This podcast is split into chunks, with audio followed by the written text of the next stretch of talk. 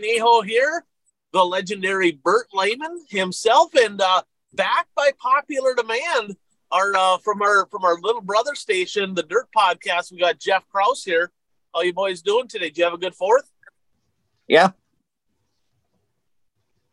Always a color commentary by our friend Bert there. Man of many words. That's like that's like the sidekick for the Brewers, right? The on the on the show. Man of many words, right there, right? So well, from the movie Major League. That's yep. yeah. nice, nice. How about you, Kraus? Uh, I know you got a little racing in this weekend. Do you guys uh, do anything else over the fourth? No, not a whole lot. Went and watched the big fireworks show over at Arrowwood Resort in town. You know where that is, right across where you used to live there. Yep. Um, I know we went over there a couple times to watch them at your place too. So I uh, didn't do much racing. Car didn't run heater features, so I didn't get much laps in. Didn't even break a sweat, but uh, a lot of at home, hanging out with the wife and kids. Yeah, that, that's always a good thing. Got to have a little family time. I got to take in a race over the weekend. We'll talk about that. I got to got uh, got to do a little golfing with my better half Brenda. Even actually hit some pretty good ones. Most wouldn't believe that. Probably more not so good ones than good ones, but still had a good time. So episode 184, boys, brought to you by our friends over at Zeuli's Race Engines. Again, over the fourth, a lot of racing this weekend. A pile of wins for them guys. Go to their Facebook page and you'll see they do a really good job of keeping track of all their winners, giving them a shout out. I think that's pretty cool. You don't see a lot of engine builders doing that. So that's just kind of a, a, a good, I guess, good bond they have with their drivers. So not just winning races, but setting themselves up to win championships. And if you're an experienced machinist, Frank's looking. They need another guy. They got a lot of engines getting pumped out of that place. Looking for an experienced machinist over at Zeuli's Race Engines. Go ahead give him a call. Get your resume in to see if you can be part of a winning team. And and if you can't beat them, Kraus, just saying, got to join them. I know you got a motor guy, but we're going to get you a Zeuli's deal here pretty soon. So, with that said, what are we going to talk about this week? What's the real issue with WISSOTA? What is the real issue? We're going to talk about that in a minute. Our top five moments of the week, pretty good ones. One not so good. We'll talk about that. Um, our picks, a little fan feedback, bold predictions. And uh, first, though, let's talk about our weekend of racing. So, Jeff, you said that you basically didn't even get all kinds of issues this past weekend. Uh, what happened? What's going on? Well, we've been having some fuel pressure issues, and um, I think we fixed that because I finally had some fuel pressure. Uh, if the gauge works or not, right? You know how us racers are with uh, gauges. Uh, we half the time we don't believe them, then we get in big trouble. Um, so we, I, I, can't get no RPMs out of it. It's not winding out. I don't know if it was the distributor, put a new distributor in, nothing. Um, I don't know if the cam's going south, so I'm having a real time getting RPMs at it. Usually at Viking, when the track's fast um, and you're not lifting, you're twisting the old super pretty good. You can be up in the in the danger zone, the 7400, 7500, and that's danger zone. And I can barely get over seven grand. So I got something going on there. So um, we'll get her figured out. And, um, you know, I got, I got a pretty good mechanic, you know that, and hopefully you'll get her figured out.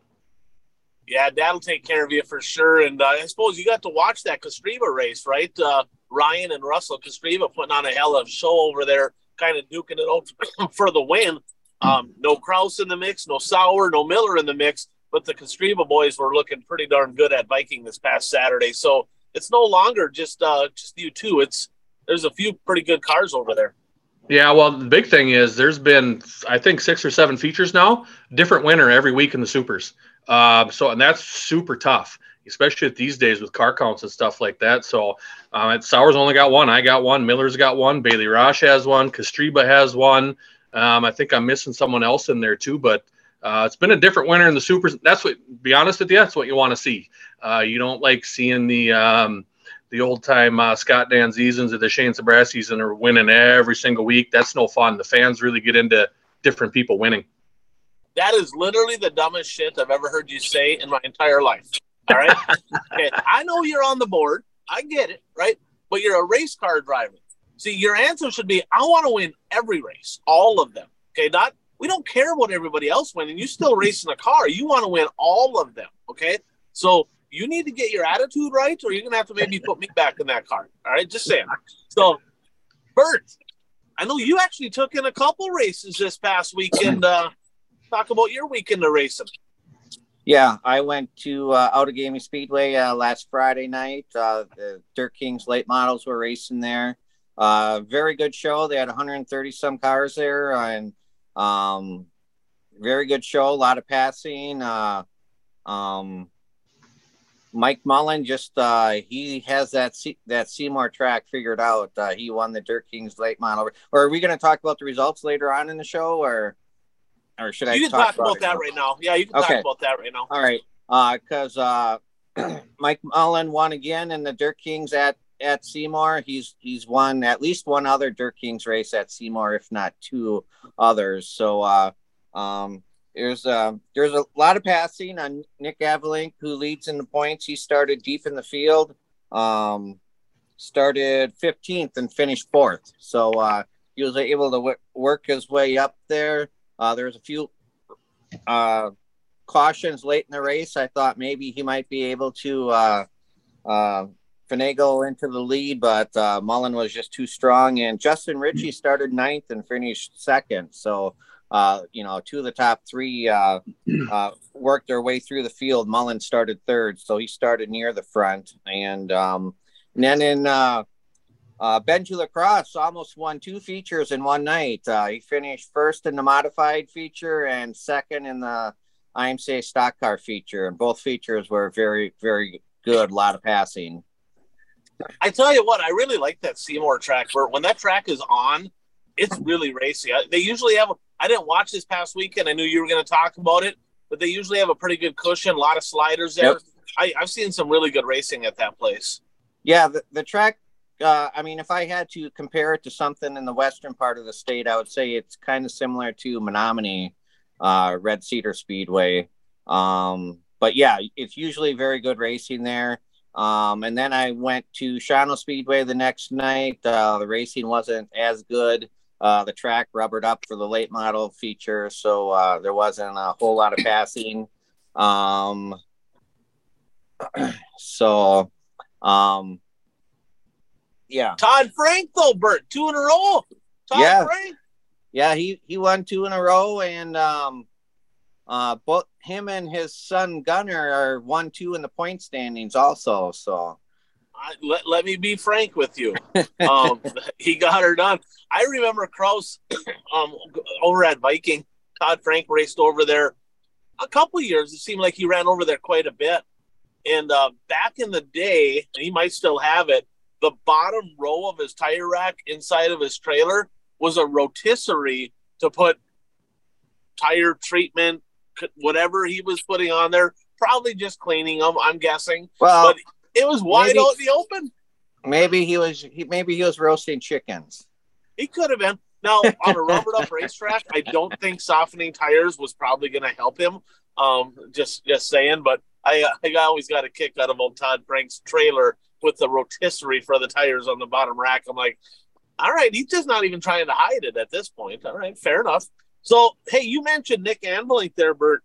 Me and Kraus were talking before you got on here. So, Deer Creek's got to go for 50 this weekend. There's there's only 38 late models there. One of them is Nick Anvelink.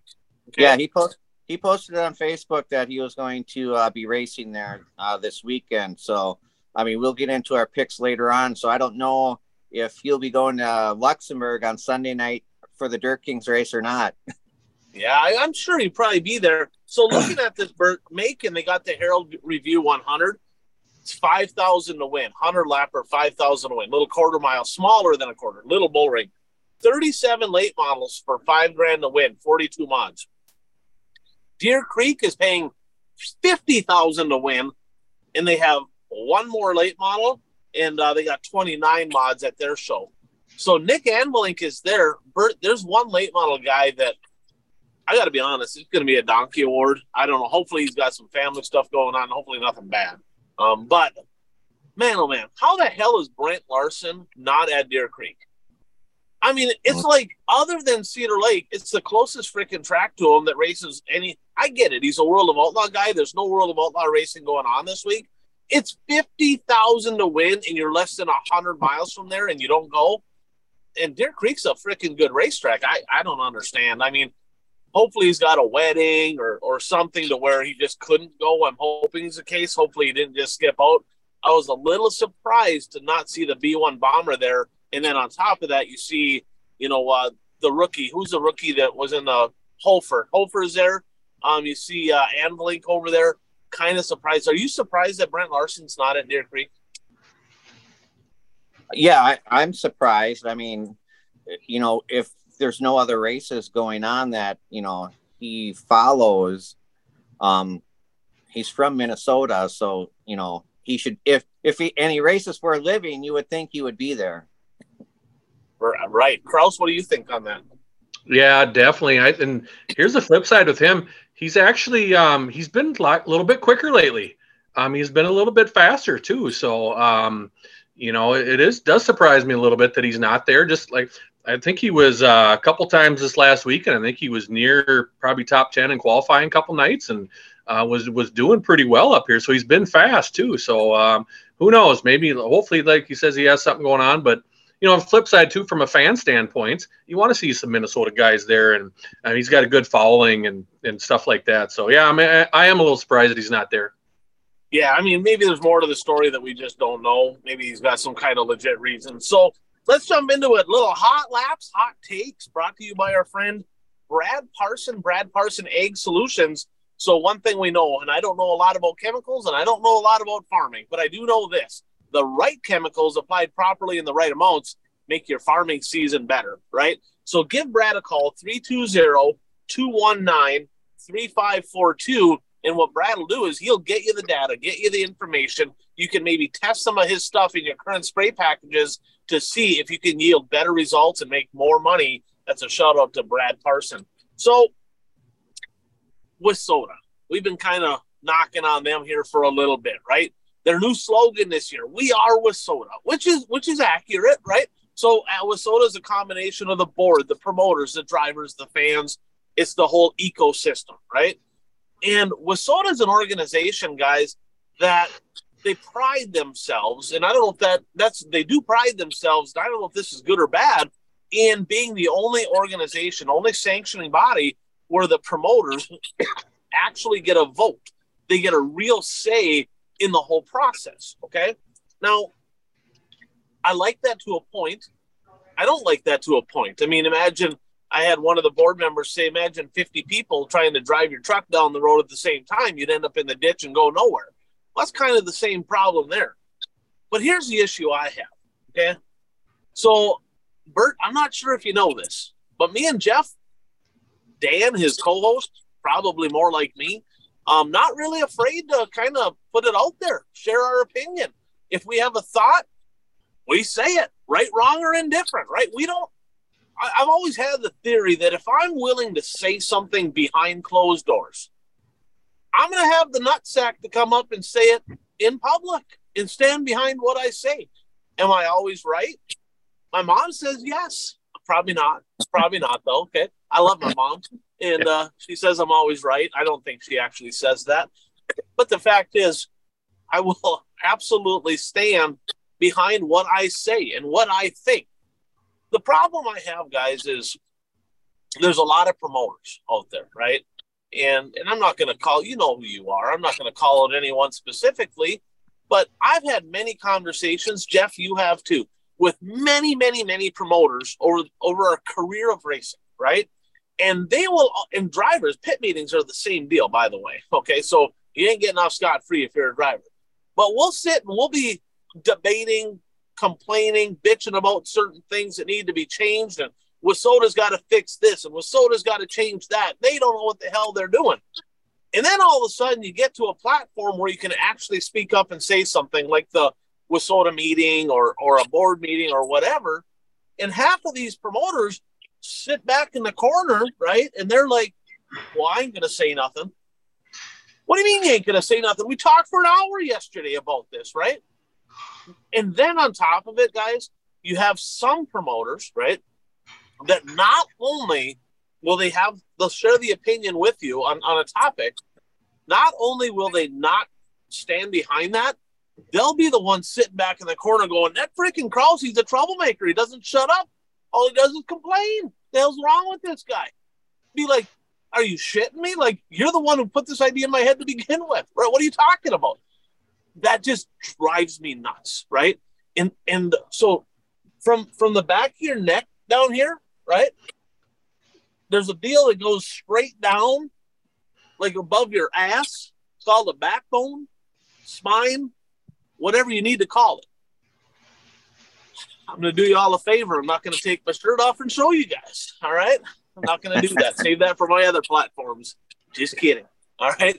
The fact of the matter is, all right, you got to have a backbone, right? I have mad respect for somebody that will, they might not have the same opinion as me, but, and we can sit and argue, debate, we can, we can do all that. But if they, if they're willing to stand behind their thoughts, their opinion, their feelings, that's great. But why on earth are we in a society now that that some people will will have them thoughts, right?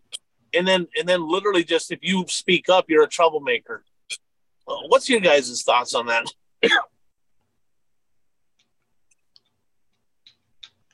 Well, you know, it's a tough one. I haven't I haven't sat in those meetings. Um, we did not um, Viking Speedway did not go last year because we didn't have a contract with the fair board. We didn't know if we were going to have a racetrack. Um, and I know they submit you know, maybe one thing is maybe they we should. I know they want to get an agenda for the rules, um, um, and they send all the tracks in, and it was crazy. Um, like Viking Speedway was on a lot of those. I, I remember seeing the agenda.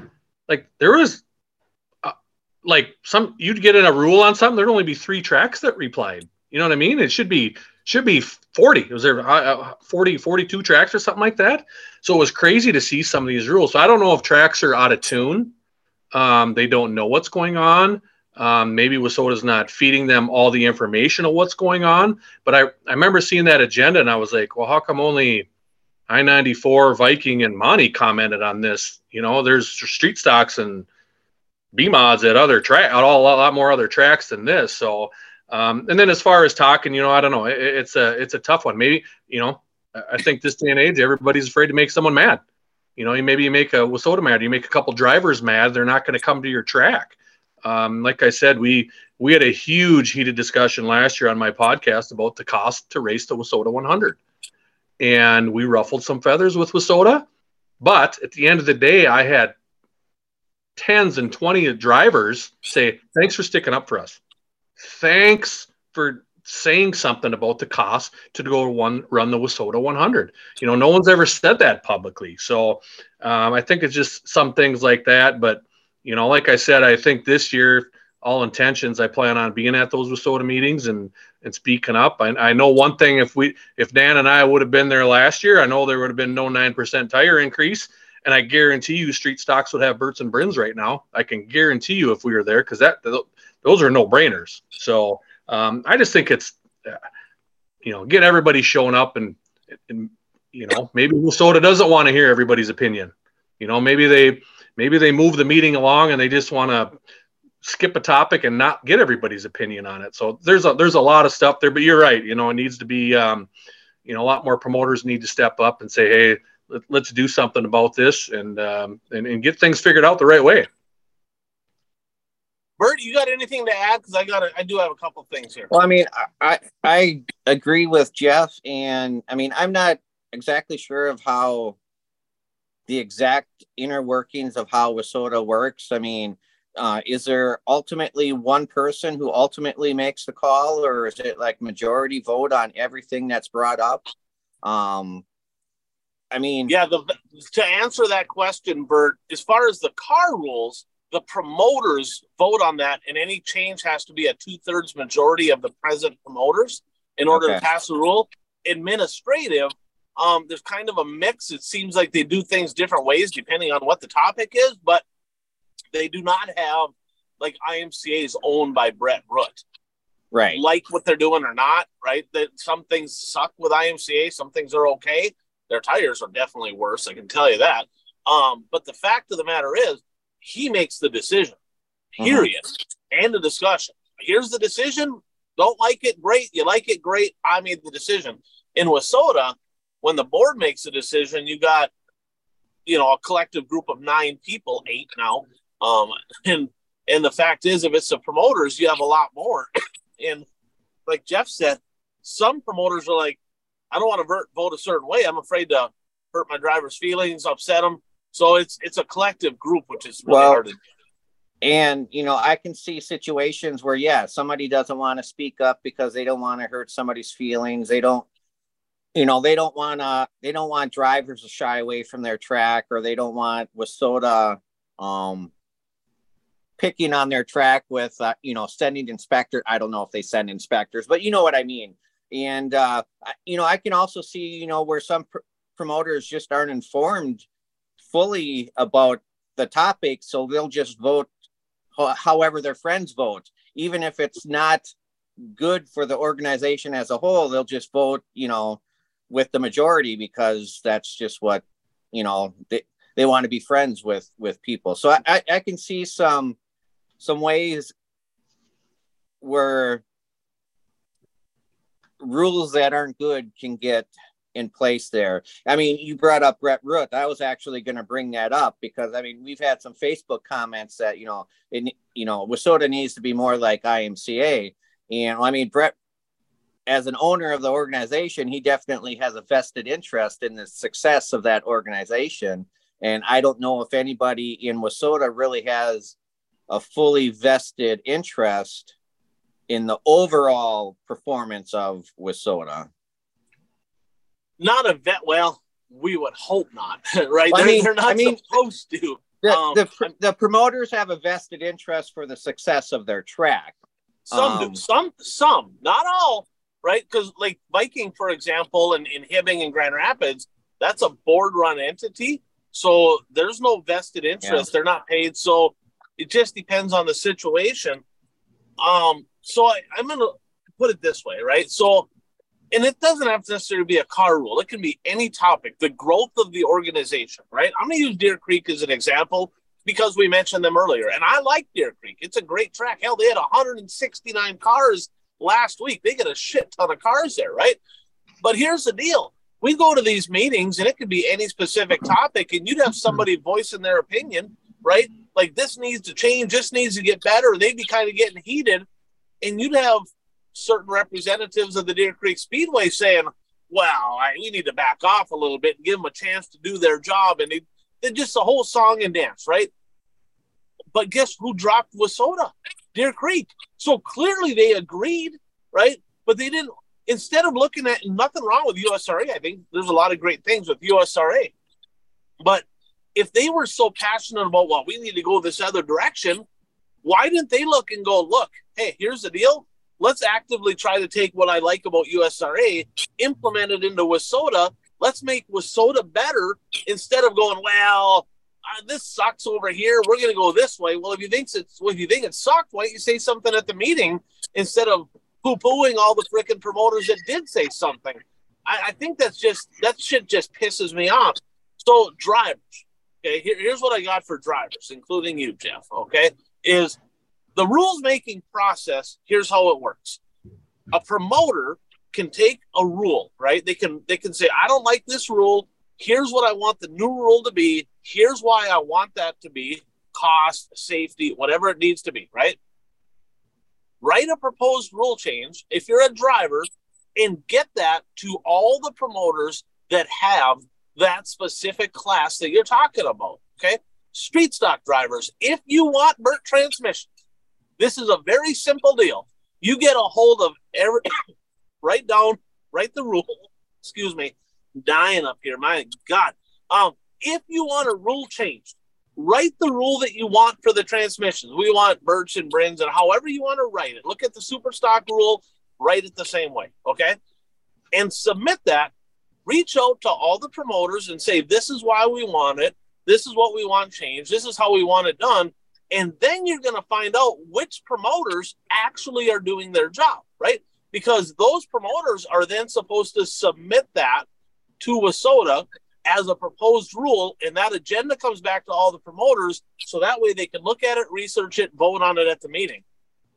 Now, some promoters, I'll be honest, are fantastic. There are some promoters that really, really do their due diligence and and and they know all the topics. They've they've researched it. They've talked to drivers. They've talked to people. They know exactly what they're doing. And I tell you what, that's a tip of the cap to the very involved ones. But it's hard to be too upset with the ones that aren't involved because most tracks are, you know, most promoters are trying to find enough time to even run their racetrack. And like a board in Alexandria, Hibbing Rapids, you're doing it for free. So you're already giving 30, 40, 50 hours a week away of your time for no money. So those promoters, half of them are sitting back going, we don't really want to be involved with this process. We'll we'll get you some information, but we don't want to vote on all this stuff. We'll get you the information, tell you what we think, put the right people in place, let them do their job. Again, guys, I think it comes back to this.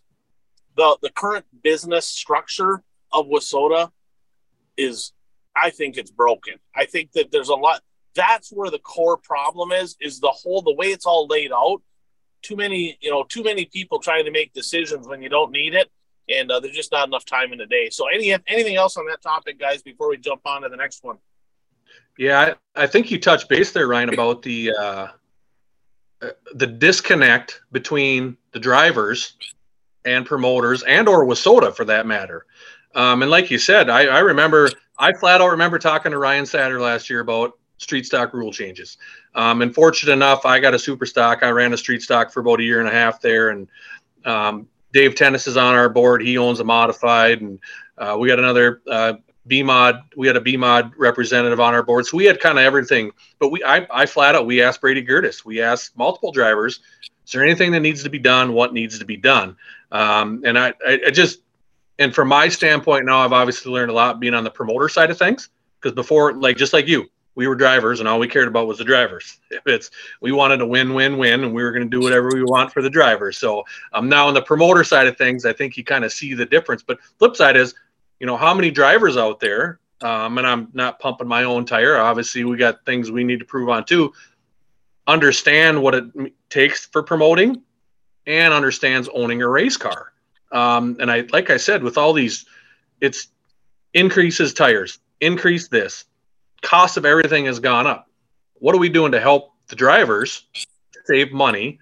Because at the end of the day, drivers don't show up the track. Guess what? Fans don't show up the track. And if fans don't show up to the track, guess what? Get the nails out, get the boards out, board the place up. You're done if the fans don't show up. So yeah, you're right. And you know, Bert made some good points too there, and he was kind of leading towards that. The disconnect drivers, and and I get it's, it's it can be a can be an icy road with drivers and promoters and WISSOTA. So yeah, there's there's a lot going on there, but I think the big thing is you gotta take you got to take some input, and it seems like every time the drivers put in some input, they you get blown off.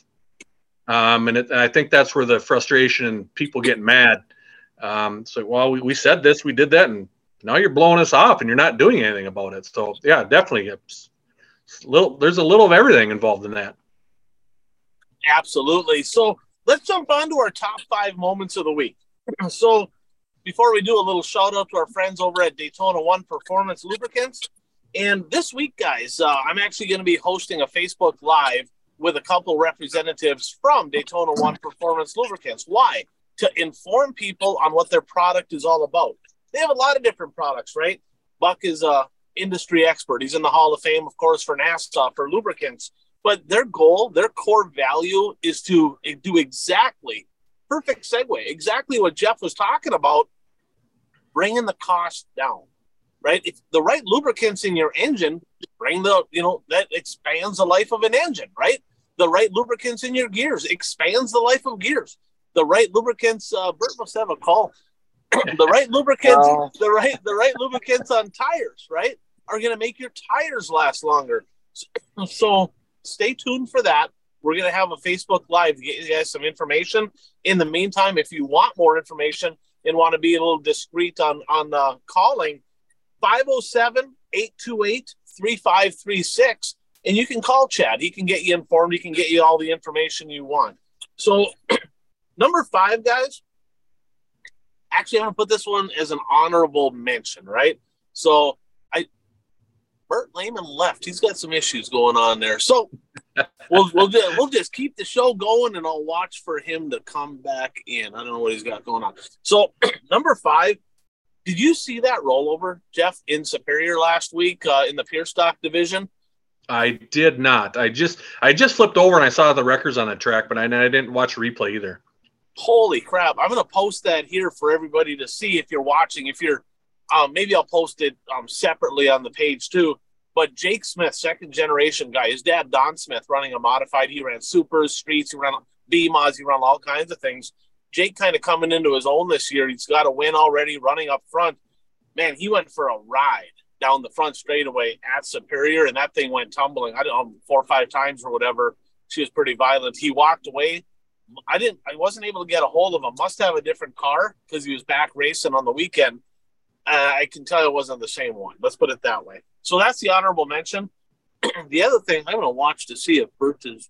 Nope, he's not back on yet. Bert's got. He must have a phone call or something. So the one that I'm going to put at five I went to Paducah last week. See him sporting a new hat here, right? We got the the high side hustler Jason Feger. So I was trucking. I'm like, you know what? Hell tour race, Paducah. Never been there. Never never went there at all.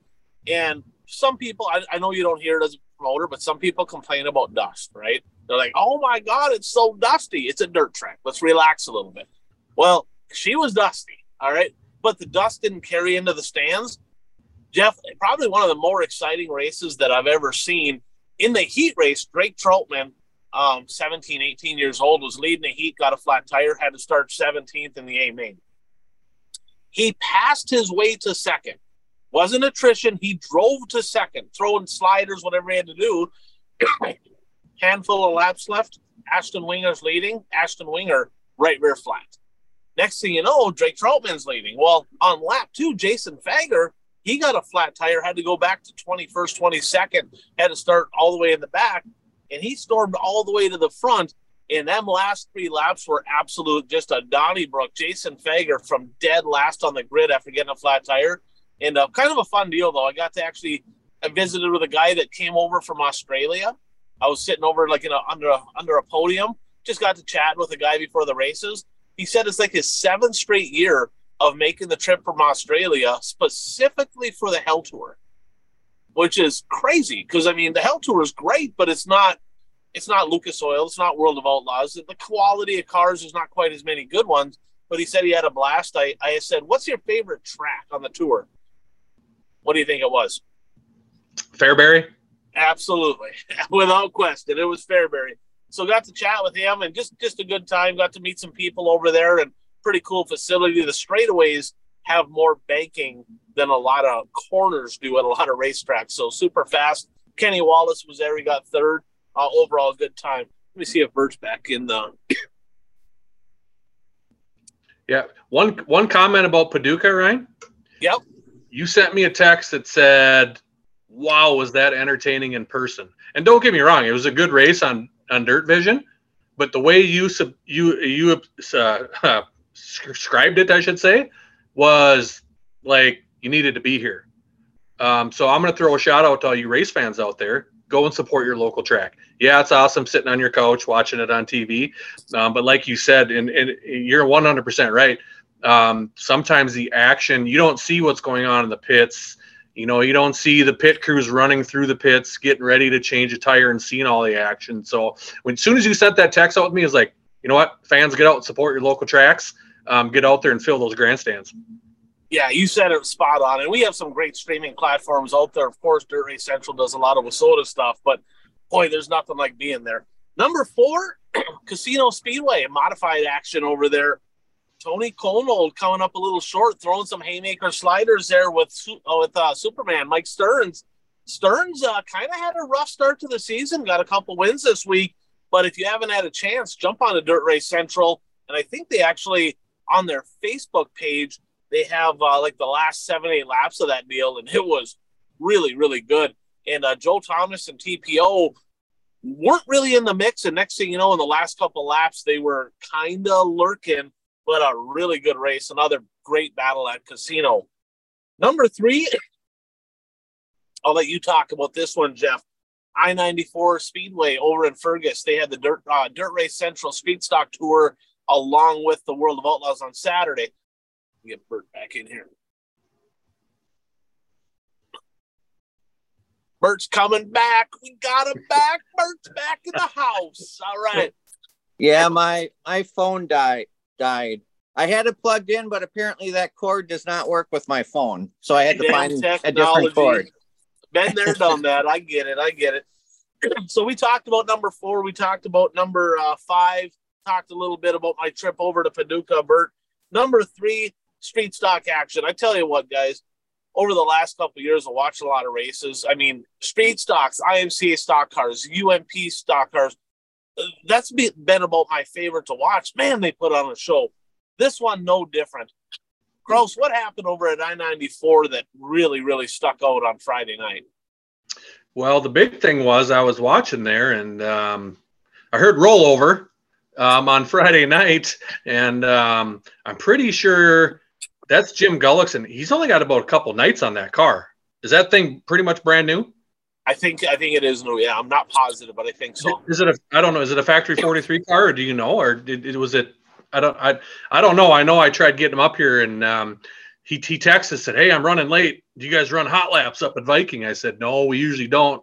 Um, then he said, "Well, I got a brand new car." I'm like, "You got plenty of laps in a street stock. You don't need hot laps." So he went for a little tumble, kind of all on his own, right in the middle, of three and four. Um, and they flipped it over. I'm like, well, heck, you might as well keep running that thing. And I did he try to restart the heat? I'm not sure. Did he did he finish the heat? I don't. He I think he might have finished the heat. I, I don't remember the heat. I remember the rest of the night, not the heat. Yeah, he finished the heat, and then uh, I flipped it back. I was obviously flipping channels. There's a lot stuff, a lot of racing going on Friday night. Um, I, he wins the B feature. Um, then he must have started. Well, I must have been what 21st, 22nd, Twenty second, yeah, twenty somewhere in there. And then before he ended up know it, um, I thought he was going to get in the top five. He was just outside the top five, correct? Fourth. Well, he did get fourth. Okay, so I was wrong. So I saw him in about sixth or seventh, and like I said, I was flipping back and forth. There's a lot of stuff going on, and then I suddenly looked up on the ticker and I see Gullickson up there. That, that's a heck of a night. When it reminds me of uh, Tim Johnson a few years ago. I don't know if it was an Ogilvie or if it was. I think it might have been KRA. You know, He rolled, um, went starting the back. He ended up winning the feature after rolling. So it was one of those nights. And good thing it was a soft rolling. He didn't he didn't wreck too much stuff, but another fan experience. You got to be there. You got to see, hey, a guy rolled. Let's see what he does in the B feature. Let's see what he does in the A features. It was exciting and it had had my eye. That was for sure. Hey, You're exactly right because a lot of times I don't even watch heats when I'm when I'm watching streaming. I'll just skip past all that. I'll just watch the features. Sometimes if I watch a replay, I'll fast forward. Maybe don't even have volume, right? So sometimes I'll just be kind of scurrying through. I never would have caught that. So yeah. So the fact is, Bert, he rolled over in the heat, come from the back, 22nd on a tour night, stacked field of cars, drove up into the top five, got fourth. Good rebound there for Jimmy Gullickson. Number two, it's kind of a homer one right here. I got to be honest with you. Third generation Blake Adams, of course, his dad, the legendary Buzzy Adams, his grandpa Dave Adams. Grandpa on the other side is Tim McMahon, right? A lot of national championships in that group. But Blake Adams, rookie year here in the Midwest Mods, made his maiden voyage up to the Grand Rapids Speedway, eighth to first. Impressive run up there. So I'm telling you what, uh, WISSOTA Racers, you got company. I mean, we already know that Buzzy was a legit racer. Blake Adams is freaking really, really good, and I'm really excited to see the future that kid has. And at number one, uh, the border battle over at the Gondik Law Speedway. The old Iron Man, Shane Sabraski, started P1, led all 50 laps. Not normally big news, right? It's like, okay, Shane Sabraski won another feature. Who gives a shit? He's got 848 of them or whatever the heck it is, right? He's never won a 10,000 a win race before. First one. I'm like, I, that's in, I I would have never guessed that. I figured he would have had a handful. The last one I remember, you remember, I don't know if you guys remember this. We talked about it on the show, Bert, so you might, Jeff, you probably saw it. He had the, uh, I think it was the Mod Nationals over at Ogilvie. Kind of had it won. He was running a crate at the time.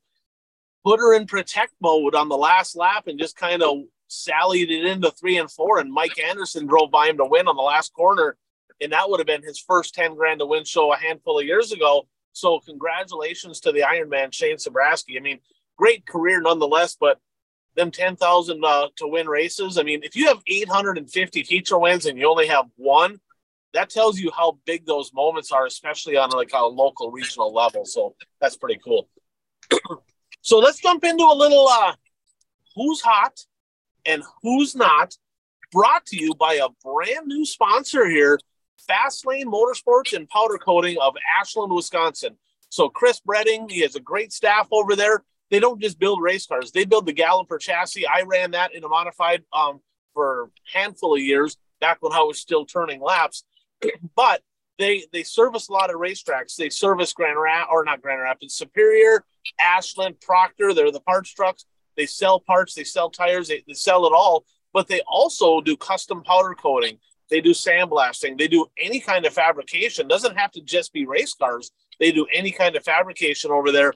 So uh, thanks a lot, Chris, for coming on board the show, and look forward to the next year with you here. So let's start with a little who's hot. And I talked to Jeff here, Bert, about maybe doing uh, if you happen to have like a national and a local on the hot and not, great. If not, no big deal. But let's start. Let's start with who's hot. Okay, let's start with Bert. Who do you have as far as like who's hot?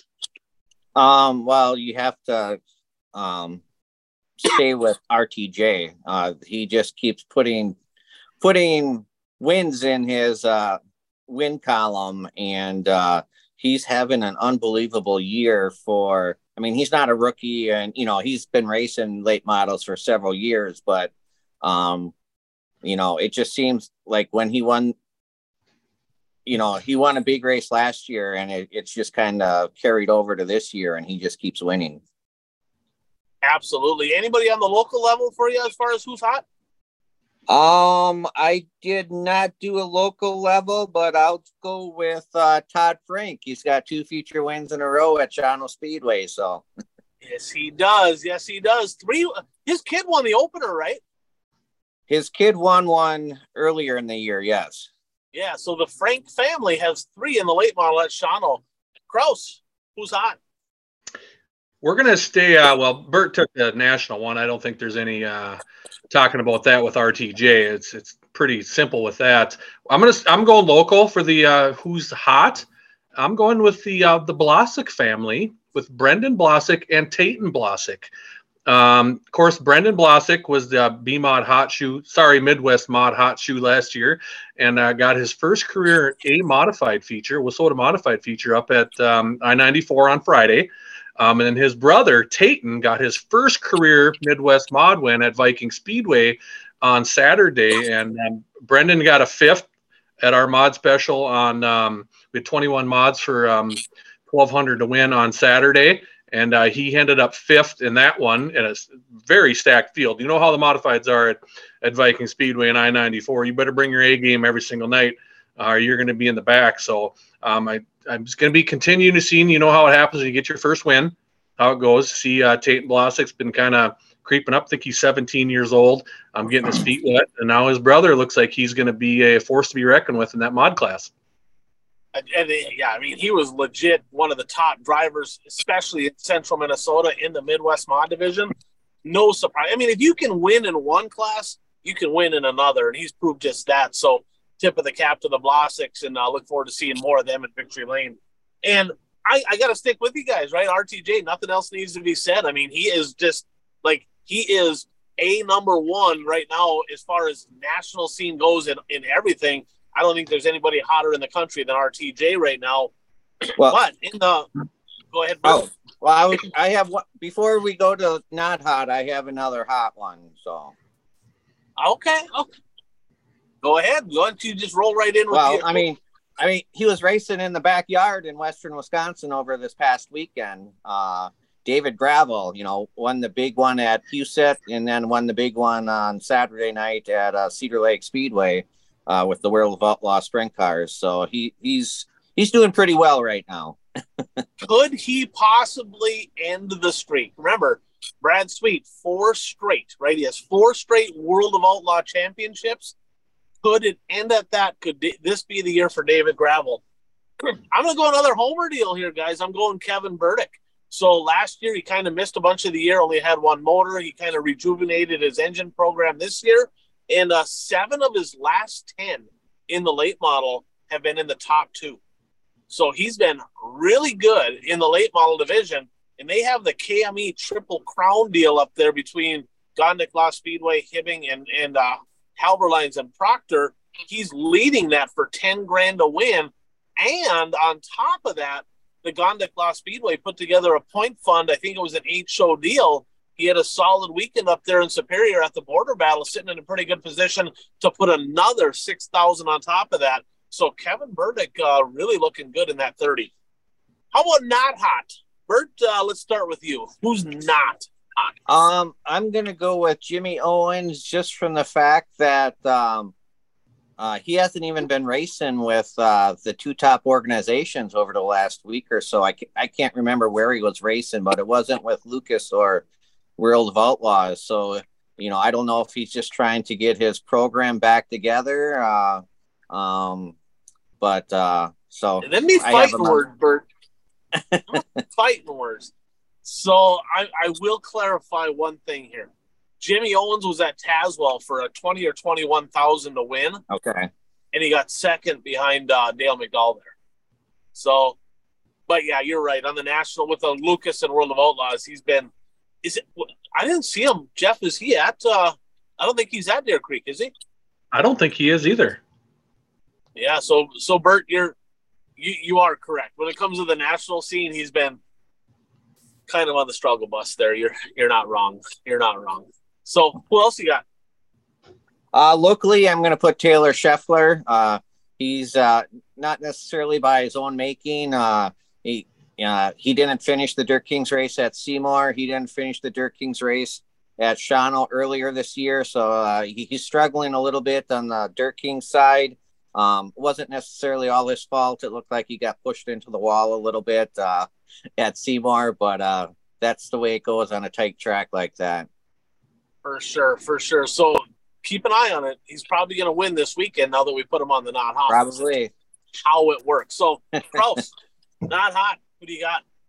Well, other than myself, uh, I don't have anybody. I don't have anybody locally. Um, I could maybe actually it was funny. Uh, Jason Tennis texted me today, and he said it's about time the 52 and 29 get back to victory lane. So I, I, I'm, I'm gonna have to throw us both under the bus, JT, and say I think the 52 and the 29 got to get off this not uh, hot streak and go from there. So uh, nationally, um, I'm going with Chris Madden. I, I don't. Um, I know. I think he got second at the Dream, though. Did he not? Yeah. Um, but he, he just he's just not himself. I know. I know he got a brand new car. I think that was about a month ago, was he? I know he was fighting it, um, and he got faster. You know, as Fargo, Grand Forks. I know I ninety four. He got a little bit faster, but I know he's not where he needs to be. Because I, I thought there, thought there were some times last year if you threw him and Davenport and a couple guys in a race, he was going to be right there. So uh, I'm going with Chris Madden. I, I've heard nothing but good things about him. I know he's feisty. Um, he's he's he can be aggressive, and, and I like that. Um, I've heard nothing but great things about him. That he's a good guy. So hopefully we can. Uh, and, it's fun watching. I like watching the Rocket Longhorn competition. And it's night. We need another rocket chassis up in the mix there, getting in, mixing it up with those Longhorns. So uh, hopefully, Mr. Madden can get her back going. Absolutely. So on the not hot list, I'm to kind of go. He's kind of a local, right? North Dakota. Donny Schatz. Dude, he's got one top five in his last 14 shows. Literally one top five in the entire month of June. He got third at Ogilvie. I tell you, he, he had a couple wins there back to back, and then he just kind of, from that point forward, has been not good. So we'll see if we can get old Shotsy turned around. As far as local, Jody Belfi. Um, man, he's been struggling. So here's what I don't get. Okay, so first of all, he's just been he's been off, right? And then he got kind of caught with his pants down, not literally, okay, figuratively at at Superior. He's starting front row next to Shane Sabraski. He won the ten thousand last year at the border battle. He's starting outside row one, number one, meaning that he was second high in passing points, right? So he had a pretty decent piece.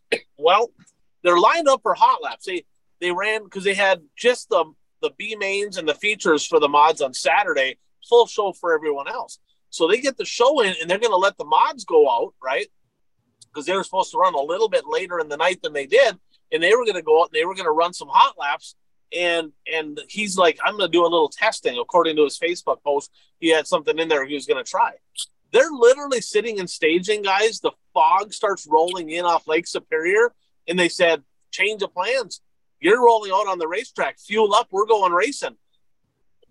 No time to change anything. He went first to like eighth in the feature. He was just a non-factor. Um, so he's. But here's what I don't get. So he was bolted last year, right? Unbelievably fast everywhere he went. Well, I mean, won that big race. And he's a guy that he's not hard on equipment. Never really. He's well, if it's super rough, he pulls off, saves his stuff, but he's got to get a new car every year, right? It's kind of like the the mindset of drivers. Oh, got to have a new car. That one's not even broke in yet, right? What? So that just shows right there that the new car deal is not always the answer. Because had he stuck with last year's car, he wouldn't be sitting here the first half of the season trying to figure this one out. So let that be a lesson. If you got a pretty fast hot rod out there, uh, ladies and gentlemen, you don't have to switch race cars. You can stick with the one that's good. Okay, you don't have to go get a new one. That doesn't automatically make you faster. So Jody Belfi, not hot. Well, so let, oh. speaking of cars, I mean, sometimes it it takes takes some time to get it figured out. Um, I mean, this was back in the 90s. I know technology has changed a lot since then, but this is the late 90s. Uh, one of MJ McBride's most successful years with feature wins at Shawano Speedway, um, you know, later in his career was in the late 90s on a car that was two or three years old. Uh, he, whatever he did, whatever changes he would make to the car, he knew exactly what, what would the car would do, you know, so sometimes it takes, takes that long to figure things out. Dale McDowell's car is five or six years old and uh, I think five maybe and it's still fast. I'm just saying. So, little fan feedback, boys, uh, brought to you by our friends at buyraceshirts.com. If you need hats, shirts, hoodies, apparel for your race team, for your club, for your business, whatever it may be, um, Jordan and the crew at buyraceshirts.com, they can they can help you out. They got great pricing, a lot of different ways that you can buy stuff. If you want to buy big quantities or small, check them out, buyraceshirts.com. So, a couple questions we have. So, Tom, big late model fan, he said, and uh, he said he really enjoys the show. Misses Puka. He's like, where is Puka band? I miss Puka. I don't know. I don't think he likes this bird. I think he likes Puka more than us. but he said, uh, good to see the World of Outlaw late models coming back up into the region this past weekend. Very pleasantly surprised with the amount of, of open cars. Um, traditionally, there's only been 12 and there's a, there's like 20 open cars or maybe even more. Um, what, in your guys' opinion, what race stood out um, as far as the the swing up north? Do you have a race that you thought was the best and why? Um, well, obviously, the one that gathered the most attention was the bologna sandwich race. Um, when uh, um, Bobby Pierce and Kyle Bronson got together, what track was that at? Um, it was earlier, one of the earlier races. That was the first one. That was that was in what Mason City? No, that was at Fargo. Was that Red at Fargo? River That was at Fargo. Oh, yep. Oh, I thought that was Mason City. Okay. So, um, but yeah, I mean that one gathered the most attention. But probably one of the ones that was mo- most exciting was uh, the one that Ryan Gustin won. Uh, that was a pretty good race, and uh, even the other the race before that, Gustin was leading and got a flat tire, uh, which cost, which basically I think cost him the victory in that race. So that that was a pretty good race, also. Yeah, there was some pretty good racing in that bologna sandwich. Needless to say, you can jump online; it's all over social media. But um, Bronson and Pierce got together. Neither neither one of them to give each other an inch. And now, keep in mind, Bronson used to date um, Bobby Pierce's sister. That's what right? I thought. yeah, so down in Victory Lane, he said something on the order of, or when he was getting interviewed, uh, well, I'd slap him in the face and eat a, eat a bologna sandwich or something like that. It's like, where's he come up with that? But it, it, it kind of broke Facebook that night. So, uh, Kraus, what, what race stuck out to you? Yeah, I don't, um, I, I think the best race of the, the weekend was definitely Grand Forks. Um, River Cities. I thought that was the best race. To be honest with you, uh, Mason City was really good to start, and then it, it locked down rubber. Um, and I know that all those guys said after the race, man, that thing could have stayed wide. It would have been a good race. But, um, you know, Red River Valley is weird. You know, everybody was kind of expected to be slick. Um, and if you don't race there much, you don't know the water comes out of that track and it's crazy. You you can drive around under yellow. You can physically see the water come up out of the track. Remember, I ran back there a few times. I'm like, what's going on here? I set up for asphalt and I'm hammered down wide open. So um, I thought that was a good race. I definitely thought uh, Grand Forks was a very good race. And uh, to be honest with this, once I-94 got their track ran in um, and got that uh, that figured out, I-94 was a really good race too. Um, there was, um, and the, the the the key to all that, Ryan, was what? Moisture, water, water, water. and get, get some moisture in the track. Um, fans don't want to see slow asphalt racing. They just don't. They want to see guys rip. I mean, Bronson was sparking the wall in Fergus. Pierce was spark, sparking the wall. I mean, Marlar was on on the cushion in Fargo. So I thought all three overall was good, but River Cities was definitely um, uh, was definitely the best race. Yeah, I'm gonna go with I ninety four, and and it's weird. Mason City, like you said, that was good early. Um, I don't know if you saw Jason Strand. Did you see he hit that wall opening freaking a ton and rolled? There, right there. We're talking about we'll talk about safety, right? All everybody's talking, oh, safety, safety. That wall opening about destroyed a race car right there. So I'm um, good track, but that that was kind of a scary deal. Hopefully, it's not too bad. um, Fargo, we were texting during that race, and we're like, man, this is going to be a debacle. It was just bone dry, dusty in the heat race. We're like, this is going to be terrible. And the moisture come up, and all of a sudden, you got a freaking good racetrack. Um, I 94, other than a really long, really long track prep program, and and to his credit, Don made sure the announcer announced, "Hey, we apologize. By no means we wanted to have that, you know." And, and I'm sure he didn't want to have a two-hour intermission or whatever it was. Kind of reminded me of the 100 though, right? A couple years back, they they freaking farmed it between every single feature. Next thing you know, they're running the mod feature at two in the morning. Johnny Broking goes from 25th to second, puts on the best show of the weekend, and everybody's sleeping. Like nobody's watching it.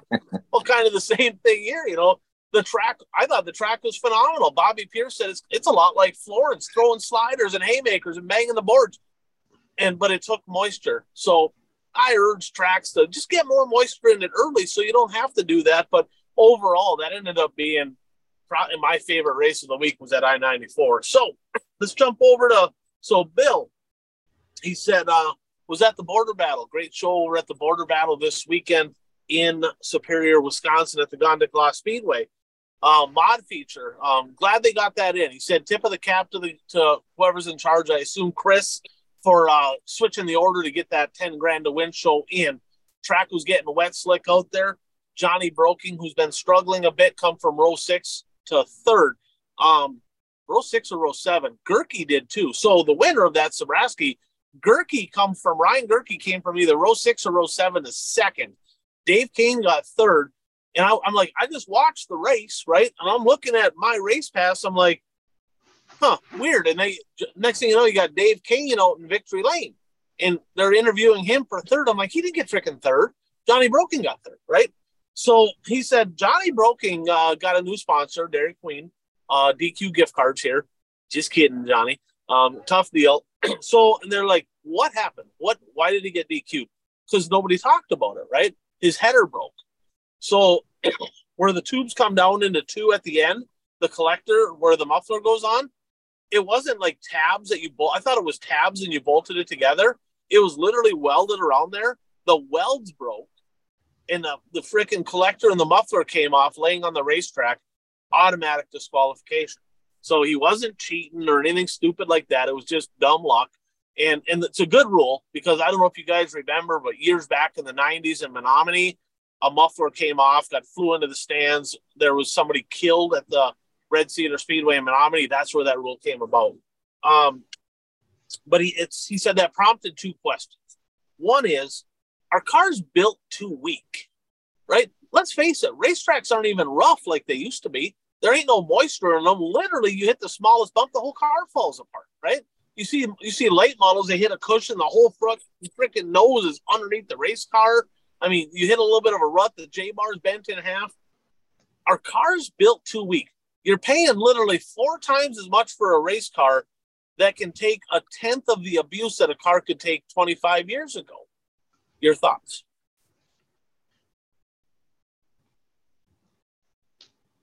Jeff, you can go first. Yeah, you, well, they are. It's just, it's just, it's just the way the times are. Um, everybody's trying to cut costs. Shipping costs are out of control. Um, everything's out of control, and it's. Uh, I think parts are. Um, I, you know, maybe it's. You know, we saw some halos and some chassis collapsing and falling apart too the last couple weeks too. So, um, yeah, I definitely think they are, and uh, it's something you need to make sure you have a good um, uh, a good dad like I got that's checking all those things and um, tell Mr. Broking he needs to weld a tab on that and brace your muffler to your chassis. So when that does break, it just dangles there and it doesn't fall off your car. Um, that happened to me one time. I I snookered Gene. I snookered Gene over at Fiesta City Speedway and uh, stuck a baffle in the end of my pipe, and he thought it was a muffler. So sorry, Gene. I can tell you that story now. It's been five years, but uh, yeah, no, I, I, definitely think so, and I think a lot of it's maintenance too. Um, I think just people uh, you know how it is. You you ran 100 shows a year, and sometimes you miss some things. So, but I, I definitely, I definitely think, you know, tires, um, a lot of that stuff is getting built cheaper, and it's too bad. But a lot of it's out of our control. It's the economy, um, and then it all stems, you know, it all stems from our buddy at the White House.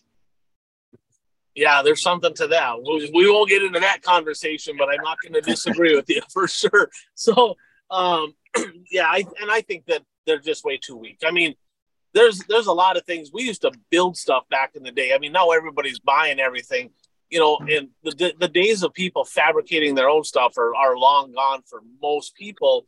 And I mean, if if the track if the cars can't take a little bit of an abuse out there, I don't know. I mean, it's just I don't know. I I like looking at racetracks that have just a little character, not bonsai and through the ruts, but if, if the tra- cars are going to fall apart from that type of stuff, there's definitely an issue. Well, um, and, for- and you know all the parts, uh, you know everybody's going for lightweight parts. You know everything's you know they're they're trying to shave as much weight off of parts so the drivers can put the weight where they want to on the car to get better performance. And when you go lighter weight, I mean, granted, you can use different materials that are still good, but you know, it's going to tend to be weaker in some instances. For sure. So, Jeff, I got a question. Viking Speedway. Um, let's say Johnny Broking, for example, running third gets DQ'd because the muffler fell or the part of the header broken and fell off. What does he get paid? Zero. I gotta give a shout out. This is painful, guys. It's painful. I gotta give a shout out to Chris Steppen. Um, so he got third, got DQ'd, rightfully so. That should be zero dollars, right? And he got a check today, twelve hundred and fifty bucks. He got a thousand bucks start money, two hundred and fifty dollars for the uh, hard luck award. He's like, I got disqualified. My part broke, you know, and and he still got a check in the mail. So, as much as I like to dog that guy for having his hand in the pockets of racers, I gotta I gotta tip my cap and I gotta say, you know, job well done on on uh, doing I I don't even know if I call it the right thing because he didn't have to do it, but doing something above and beyond that he didn't have to do for the racer. I thought that was noteworthy to kind of give him a shout out there. Um, but I got a question. Here's the other question: Is should these be anytime there's a disqualification? Should it be a teachable moment? Okay, and let's let's use this. I mean, we got social media, we got Facebook Live, we got all we got way more technology out there than ever. But if somebody gets DQ'd for anything, right, his header broke, should WISSOTA then, or the track submit a picture, video, or whatever to WISSOTA they submitted, but should they take a picture of that and, and show and say, okay, Johnny Broking was disqualified. Here's what happened. Okay. Here's here's why you got DQ'd. Here's what happened. Drivers, just just check your stuff out. Or that's that's a part failure, but let's use something like roof rake. Okay. We've seen people get disqualified for roof rake. If you disqualify somebody, why not have the head of WISSOTA or somebody have a, a short little video clip and say, hey, last week we had some disqualifications for roof rake. Here's exactly how we're going to measure this rule. Get out the level, the tape measure, show everybody how to do it, put it right on Facebook, right on WISSOTA's page, and literally get it out there and say, we're going to check for this. Here's how it's here's how it's taught. Here's how it's tech do you think it's time? That's something WISSOTA has not done very much to add value to the organization. Do you think this is a way where WISSOTA could add value to the organization, the tracks, and drivers to use every disqualification as a teachable moment and do something like this. Yeah, absolutely. I think it stopped the drivers from complaining too. Uh, you remember two years ago when the uh, the mod deck height was the big deal. Um, I think Belfi started that up in Superior, correct? Yeah. Um, and then I know, um, I think it was the Fallen Lineman race. One of the mod races, Dusty, we actually uh, DQ Dusty Bitson uh, won. Uh, Ebert ended up getting the win at Viking Speedway um, for the deck height deal, and it was I think it was the next weekend. Well, everybody knew you're going to be checking deck height, um, and I know now. Last year, I know um, um, Gene Kockelman's the head tech guy over a lot of our tracks over there, and if there's a new rule comes out, he does a really good job of going around and checking cars before the night begins. Um, he, and he's explaining what's going on and telling them. Now they're not doing that at every track. You, you know that. Um, so they're checking roof rakes and they're checking stuff like that. So Gene, I know does a good job, but no, you're right. There needs to be a little video. Say, hey, here's what, you know, ha- you know, have a tech update. Why not have a video of how how we're doing that and what to look for, so these drivers can say, hey, yeah, you know, that's what they're looking at this week. So then you show up to the track and you get DQ'd for a quarter inch and now you don't have 20 drivers spitting mad. So yeah, something it, it's a good point. Something needs to be just, and it's it's not that much. Um, or maybe like I said, get all these tech guys and have them. Gene talks at pit meetings all the time. He'll he'll do it at I ninety four. He does it at Viking. If there's an update, he'll go to the pit meeting and say, "Hey guys, WISSOTA's cracking down on this. WISSOTA's cracking down on that." So now everybody, all six drivers that show up to the pit meeting, um, you know how those goes. But at least he's up there saying, "Hey, we're working on this. This is what we're looking at." And uh, I, I, think it's a WISSOTA. Billy needs to get that out to these tech guys, to the tracks. Just better communication. You're 100% right.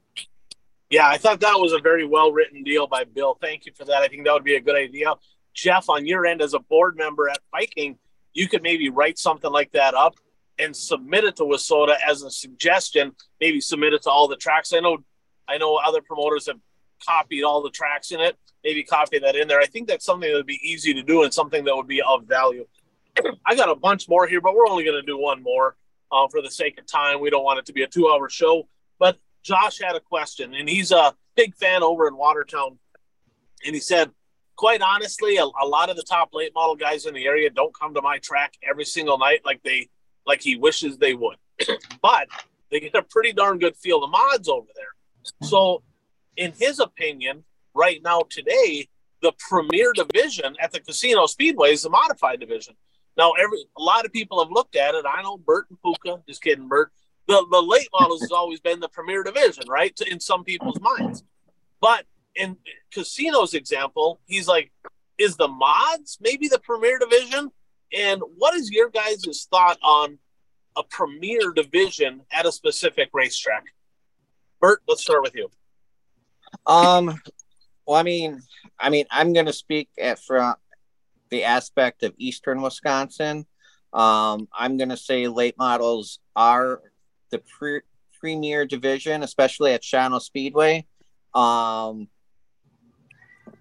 two weeks ago when 141 Speedway held the Dirt Kings race on the same night that Shawano races, um, I heard from people that the the attendance at Shawano Speedway was considerably less than what it normally is. Um, you know, Shawano's got a history of having late models since the beginning. So for in that market, I would say late models is the premier division, but I mean modifieds are definitely um, you know, one of, you know, a top division um, the, at at the track. Um, I mean, in general, geographic area, modifieds are the pr- premier division in general because there's just so many more tracks that modifieds can race at, and I think that's true in Western Wisconsin, Minnesota, the Dakotas. You know, there's just more tracks that modifieds race at than late models. Jeff. Yeah, and I know we talked about this earlier. Like, um, uh, we don't have late models at Viking, but like, you want the late models to be your premier division, and I think over in this way, um, you know, the last few years we lost, we lost Ricky Weiss, we lost Zach Johnson, we lost Jeff Wildung, we lost Jeff Hinkelmeyer, those guys, and and you know even Don Shaw, he's not racing as much anymore. Those guys ran weekly at Viking Speedway, and it was it was a dogfight every single night. Um, I remember Don Shaw and Jeff Wildung going at it in the tech building afterward, and everybody was like, "This is awesome. That's what you want to see." Um, so you've lost that over here, and if you go to I ninety four Speedway, the, the mods are the premier division. Uh, you go to Viking Speedway, the mods are, and I think, you know, I was just thinking about it. You get down to like KRA and Montevideo, I, I think the street stocks are the premier division at those tracks. Um, and you remember a few years ago when I ran KRA weekly, we had 16 to 18 supers every single night, and they moved the supers to last because they were the premier division there. So it, it's really weird how that's shaping up right now, and it's kind of di- like Bert said, it's different in every area. It, it's really weird. Know, we were talking about you know up north, it's probably the late models. Um, just because they have, you know, all those guys are still running late models up there, and you know, Dor and Kanta and, and Matthews were kind of that group. And then you had your kind of your central group and, you know, you had your South Dakota guys and now Searing's over there. And then, you know, you had Strand and Sang and, you know, those guys, but that's kind of not really happening anymore. And I think the mod, especially in our area over here, I think the mods have definitely taken over. Well, and yeah. I, I, I should clarify because uh, Jeff brought up a good point when he was talking about, uh, um, street stocks and other divisions. When I say premier division, it doesn't necessarily always mean the best racing, uh, because I mean the IMCA stock cars, like like you said, uh, Ryan, several times. You know, week after week, those things are you know door handle to door handle racing, and some of the most exciting racing of of the show. Yeah, spot on, and and I I think it you you guys both I echo your sentiment here on saying it depends where, right?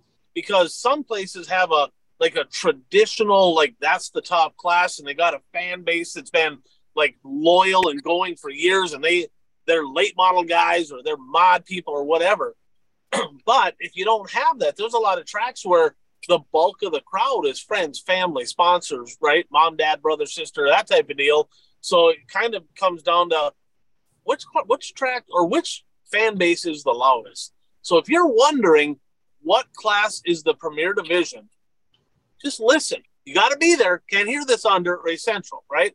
But listen, when you're at the track, when is the crowd making the most noise? That's probably the premier division at your racetrack. And I think Josh is right. I think that's modified. You get TPO, Joe Thomas, Dale Ames, you get uh, Stearns and Conold and them guys throwing haymakers at each other. The crowd gets electrified over there. And I heard Scott Ward might have a modified coming back out, and he'll be right in the mix. So I think he's probably right on that. So let's jump into our pick'em segment here. And uh, last week, uh, I'm just gonna jump to this. Bert said uh, on our on our bold predictions that Ryan's gonna get zero points.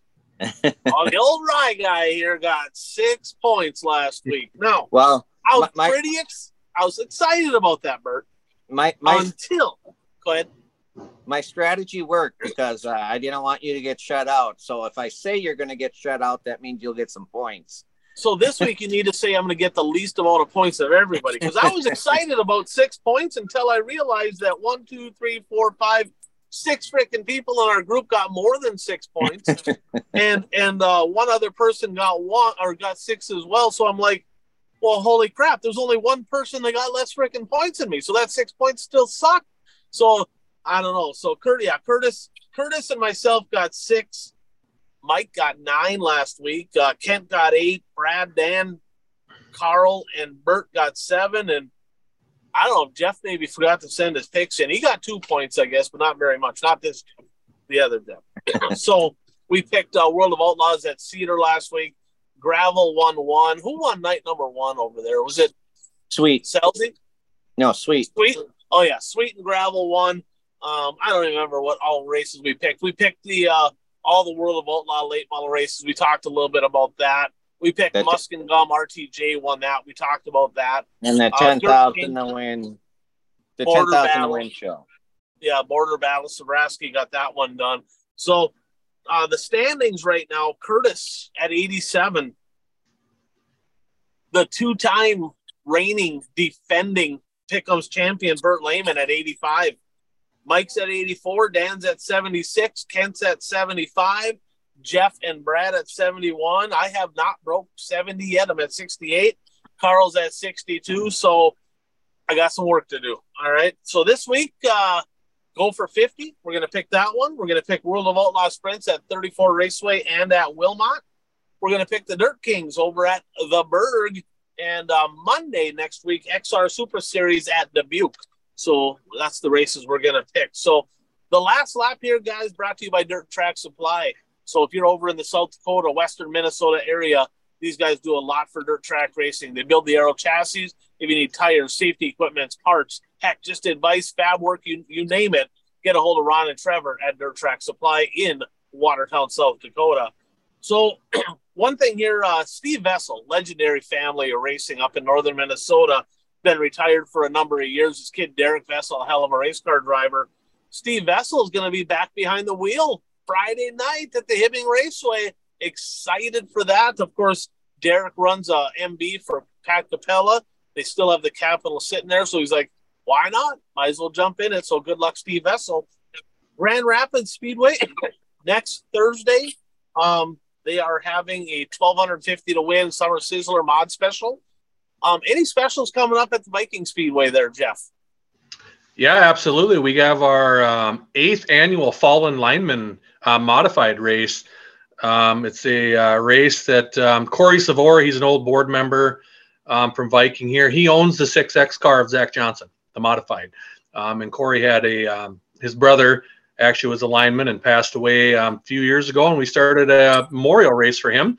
And now we're tag teaming. So we're doing two. So I 94 Speedway on Friday night Viking Speedway on Saturday night. 2,500 to win, 200 to start, uh, both nights. Um, great purse, hundred dollars to win a feature, or uh, sorry, hundred dollars to win a heat race. Um, there's a couple other contingency stuff in there too. So a couple great shows. Um, Brady Gertis got the win last year. Um, Brian Strand or Brian Strand. We wish Brian Strand was back in a mod, right? Uh, Dustin right. Strand held off Dan Ebert a couple years ago, so it's it's some real good racing. And um, I've been on the horn getting some hold of some mod guys. So hopefully we can get some new guys here. And uh, so if you if you're a modified fan and you want to see two good races, uh, hit I-94 on Friday night and uh, Viking Speedway on Saturday for the uh, annual Fallen Lineman modified race. Yeah, that should be good. Bert, uh, anything going on in your neck of the woods? Uh, any any other shoutouts? We're going to do a rapid fire here in a quick second. But any other anything else in your end of the woods coming up? Uh, well, the Dirt Kings at the Berg on uh, in Luxemburg on Sunday night. Um, next week, I'm not aware of any big specials, but the following week uh, will be the 10,000 to win IMCA stock car show at uh, 141 Speedway. Uh, so that should be uh, um, a pretty good, pretty good show. Usually gets drivers from uh, from throughout the Midwest, and uh, I think we should pick that race. I think you're right. There's enough. There's enough research that we can look back on to pick that one. So well, I think we might have and, to do that. And they always have a practice night before the two nights of racing, so we can go on my race race pass and see which drivers are there. Okay. Okay. Perfect. So let's do a little rapid fire. You know, Bert, if there's any results that you wanted to talk about here, um, but just a, there's, I got a handful of notes here. Just going to run through this really quickly. Just a few shout outs to some drivers that may, maybe a little hot streak or got their first wins. Bert, is there anything that anybody you want to shout out or any uh, any results or anything that stuck out from this past weekend that we haven't um, covered well, yet? Well, not from this past weekend, but the weekend before. Um, well, I guess it was this past weekend too. Uh, Chris Engel uh, was back out in a late model. Uh, uh, he's raced late models uh, for like three years, but he took last year off, and now uh, he's back out in a late model.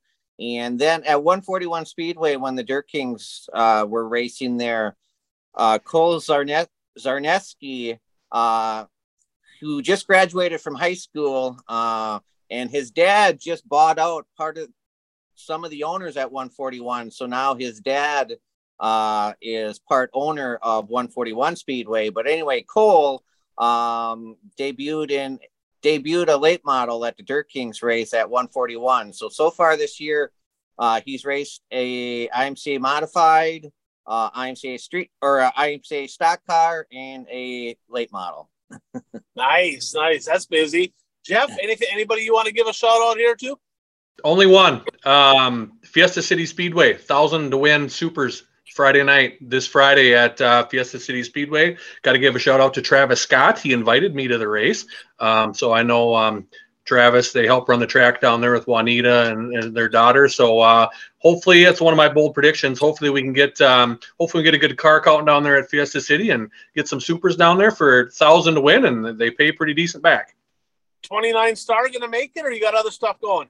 Uh, looks like right now I got other stuff going. I don't know. You never know. I might, maybe it's to be one of those spur moments. I'm to hop in and go. You never know. I hope so. I hope so. So I got a few here. Uh, Tucker Quinn, first career feature win over at the Rice Lake Speedway. Tip of the cap, Tucker Quinn. Good job to him. Streeter points, guys, are to be tough. I just want to the the Brower boys, Colton Brower, Braden Brower. They've been extremely fast. Brader stacking. Uh, Braden is stacking wins like crazy. Justin Vogel back. Um, he's getting a bunch of wins. He kind of had a slow spot, but keep an eye on that national point battle in the street stock division. Brandon Rehill, a guy that I talk about a little bit north of the border in the Midwest mod, he's got a pile of wins already. Made his first, uh, got his first feature win in the United States at Greenbush this past weekend. Congrats to him. um, super stock battle. This one's going to be interesting. Everybody kind of has it written down. Shane Sabraski going to be the national champ, except for we did have somebody call him out and say that ain't going to happen. But Dexton Cook right now leading the way, guys. 14 feature wins for Cook. Trevor Nelson, Shane Sabraski tied at 11. The race is to 30, right? So it's not the first to 30, but your goal is to get 30 wins, and then it's car counts at that point. That one's going to be interesting. So I had uh, members of the Chad Becker fan club uh, reach out to me from the Brown County Speedway this past weekend. They had double features in the late model division. He wanted to give a donkey award.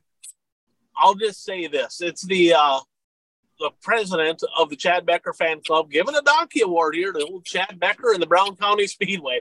So in the makeup feature, he threw a pretty nasty slider there on Rich Thomas, and contact was made. Tire goes down, cost him a shot at the win. Full Searing win in the makeup feature. In the A main, Cole Searing from 14th to second actually threw a haymaker, tried to slide him for the win, and Becker crossed him over. But prior to that, guys, it's a you make the call, right? I got the video clip. I'm gonna have Mason shout out Mason Aaron's videos, gonna have him posted here. It looked to me like old Becker maybe spun out that lap car and uh, got his spot back. So his words were, uh, well, Becker getting more gifts over here at the Brown County Speedway. You make the call on this one. But uh, I tell you what, he's no matter what, like him or not, he's a national championship contender. And uh, Searing, of course, capping off the weekend with a 4,000 to win payday over at Miller. I think that was on Monday. um, another one here, Nathan Grell, super stock driver. It's not just Trevor Nelson um, you ever run again uh, against Nathan Grell out there, the two car out in uh, Aberdeen, Miller? Ever run against him? Only a couple times, just a couple times. He had a pair of wins, first two wins of the year. Got a pair of them this past weekend. Got to give a shout out to the Street Stock Tour, of course. Nick Trainer, Kyle Dykoff, um, in Victory Lane. Dykoff, of course, won the Natty last year. Hasn't raced until this weekend. Got a DNF and a win. Dean Larson kind of give this guy a little grief for uh, a little cherry picking or whatever you want to call it, but 17 wins on the year. He's uh, he's going to be the first to 20. Zach Benson with another win. He's at 12. Deer Creek uh, mentioned this earlier, guys. 169 cars last week. That's incredible. 60, 36 mods, 50 B mods, 33 Midwest mods. A person kind of wonders, right? You're like, how do you have Midwest mods and B mods? They're kind of the same thing. Well, between the two of them, they had 83 of them. That's incredible, unbelievable. Um, Reed Johnson, first career win in the Hornet up at the Halberline Speedway in Proctor. And uh, you already mentioned it, but one more shout out to Tayton Blasick, first career win in the Midwest Mod. Um, first career win of any kind at the Viking Speedway. Um, Rice Lake guys, uh, I do have a question for you here. So Rice Lake Speedway, um, Rodney Sanders was in the in the 40 car. You know, Buzzy was tired. He's getting old, getting old, kind of a crew chief now. So he had Sanders driving. Sabraski got the win, threw a little bit of, got a push, kind of went up the track, contact made. There's some grief afterwards, but needless to say, it was good, hard racing. But the question I have is in the Midwest mods, guys, they had a six lap feature. And I get it. It was 30 minutes, six lap feature, right? But six lap feature and Brady Larson won the A main. I want quickly, what is your thoughts on on cutting laps and having a six car feature? Yeah, that that's that's six laps is tough. I had it. Um, I think we had a six or seven lapper up at Fargo a few years ago when I was racing, and it was the same deal. We talked about the guy that got fourth there. You thought maybe had a chance to win.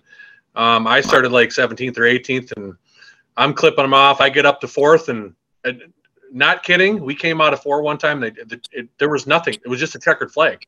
There was no white, no nothing. They just threw the checkered. And I was spitting mad and went flying up there, and no an official nowhere to be found. Everybody, oh, that was fun race.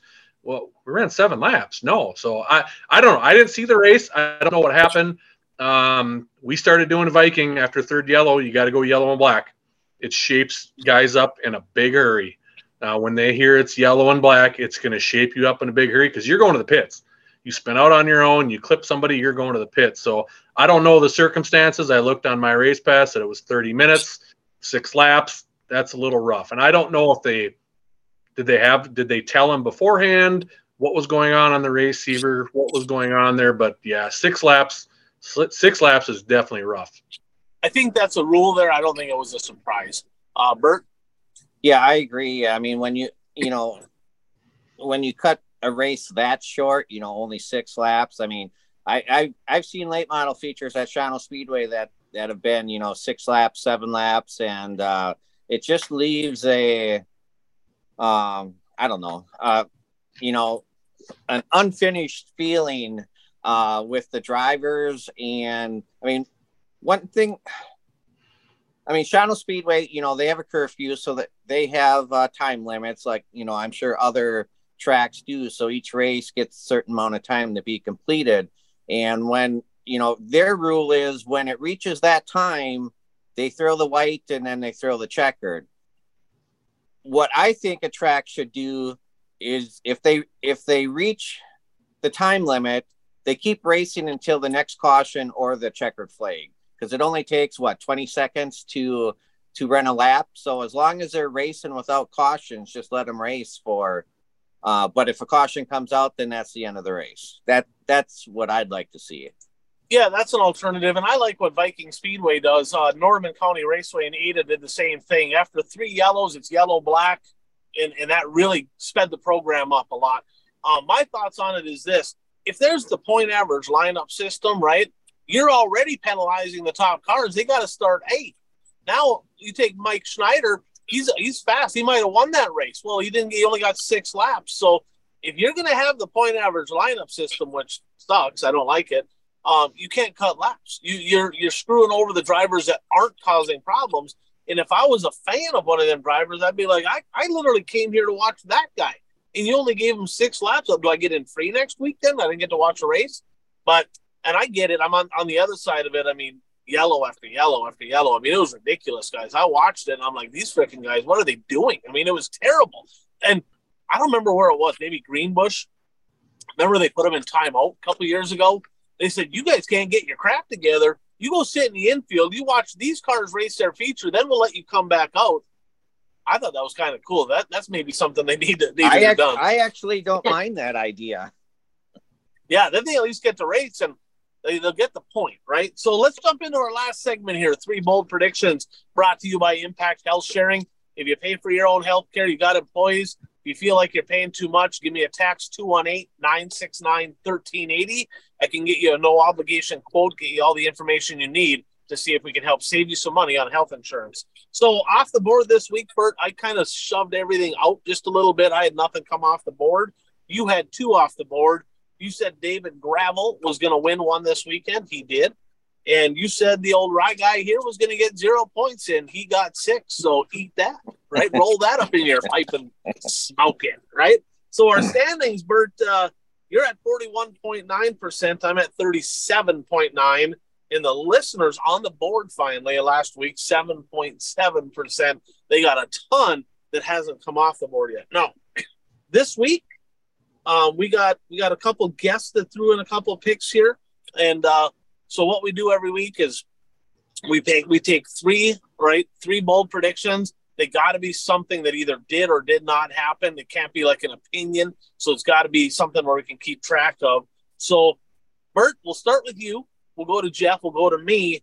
And then I have two to filter in here that I got from a couple fans as well. So, Bert, what's your first bold prediction for the week? Um, my first is I will say Nick Anvelink will make the big show at Deer Creek. Okay, I, with with the low car counts, I think I think he can do it anyway. He's kind of a race car driver. I hope he does. Well, I had that written down before I knew how many cars were there. So yeah, fair enough. Fair enough. Jeff. Yes, our boy Bailey Rosh will get a victory at a track other than Viking Speedway this season. All right, all right. He's a little protege there, right? So I'm to throw Justin's in here. Fan of the show submitted one. So July 9th, this Sunday, Bemidji Speedway, Northern Minnesota, it's their uh, Meet the Drivers night. And they typically get high 80s, low 90s in car count. He said they will have more than 100 cars Sunday for their Meet the Drivers night at the Bemidji Speedway. So I'm going to go with Gopher 50 as well. So 2022, Brandon Overton won. 21 20, they both one rained out, one had COVID. B. Shep, um, Marlar, and Madden won the last three before that. This year's Gopher 50 will be won by a driver that has not yet won the Gopher 50. Bert? Okay. Um, I am going with uh, um, Ryan Gustin will finish in the top three in points in the World of Outlaw series. Off he's sitting. Record, he's sitting in record. Where do you think he's going to finish? Second. Second. Okay, that's off the record. So top three, you get the hmm. point, but you're picking him to get second. Okay. Next one. This is a big one. This is bold. I'm going 20 plus super stocks at Fiesta City for the thousand to win super stock special Friday night. You got to remember, they only had four last Friday. Okay, so we're going bold 20 plus supers at Fiesta City Speedway. So you're going to look at the car count and you're going to basically get yours in there, get Johnny's over there to make sure this pick happens. Uh, no. You better That's have your deal loaded up. Man, I hope you're right. I, I like that place. Uh, you know, and for them to put on a thousand a win special, they do, I think, for all their classes. So hopefully they get a good car coat. And, you know, on the outside looking in, I have a feeling that you're going to see a, um, and not that there's not other good cars there, but I'm kind of feeling a little battle here between the old 71 of Trevor Nelson and the 78 of Shane Sabraski. So I'm not sure if this one is streamed or not, um, but get over there. It's going to be worth it. I'm going to slide in Nick here. Uh, speaking of specials, Cedar Lake Speedway this weekend. It's the month of money at Cedar Lake. It's the 5,000 to win B mod special this weekend. And uh, he goes, I believe they're going to get 65 or more B mods Saturday night at the Cedar Lake Speedway. That's bold. That's bold. Last year, I think they had 57, I think. So it's possible. So my second one here, I'm to go. Uh, I'm to go with a fan favorite here. I'm to go Kennedy Swan. So Kennedy Swan so far this year, rookie in the modified division, six top five finishes, one second, three thirds. Guys, she should have won at Halber Lines up in Proctor a few weeks back. Yellow came out last lap. She had it was done. She will win at least one feature before September 1st in the AMOD. Um, Kennedy Swan in the 18S. Okay. Um, my last one, I'm going to the dark side and I'm going to do asphalt. Um, just because it's probably the biggest at well it is the biggest asphalt race in wisconsin the slinger nationals is next tuesday i believe um, they have seven drivers that are registered that have raced in nascar um, they, erik jones is planning on racing there matt kenseth william byron uh, chase elliott uh, johnny sauter derek kraus and ty majeski Um, and I am predicting that Ty Majeski will win the Slinger Nationals uh, next week. There you go. I like it. I like it. Jeff, your third and final. Yeah, we're going bold. We're going back to hometown here. I am going to say the same driver is going to win both fallen lineman races at I 94 and Viking. So um, it's you know how the mod guys up here, it's going to be super, super tough to, to do. So I, I don't have a driver, but the same driver is going home with uh, $5,000 this weekend. So what you're saying is Justin Freming is going to have a good weekend in the 33X. Hey, that's a good possibility. There's uh he's he's been pretty hot. It's, it's a good one to throw one out there, but there's going to probably be um probably be 20 guys that could do it, maybe even more hopefully. So it's going to be fun to watch yeah, there's some good mods over there. I'm, I'm excited for that as well. And I'm going to go with my third and final prediction. And I'm going to go World of Outlaw sprint cars here. Okay. Wasn't sure which direction I was going to go. I was thinking maybe Mod Wars, but I'm going to go with the World of Outlaw. So Donny Schatz has been struggling, guys. Um, he got one top five in his last 14 tries. Donny Schatz is going to have three or less top five finishes in the entire month of July. I hope I'm wrong. We put him on the not hot list, so yeah, he could. I, could eat that one here, two out of the three this weekend. But Schatz has been struggling. I don't know if he can turn this around, and my smart money's saying he's not gonna. So, um, there we have it. So, Bert Lehman, Ryan Aho, Jeff Kraus, thanks for joining us again. Uh, check out the Dirt Podcast wherever you can get podcasts. You're on about every podcast forum, aren't you? Out there, so check that out. And um, thanks for listening to the show. Support all of our sponsors. Thank you uh, to all of them, of course. And like Jeff said earlier, get to the racetrack. Right? I mean, we love watching it online, but not only get to the track, bring somebody new with you.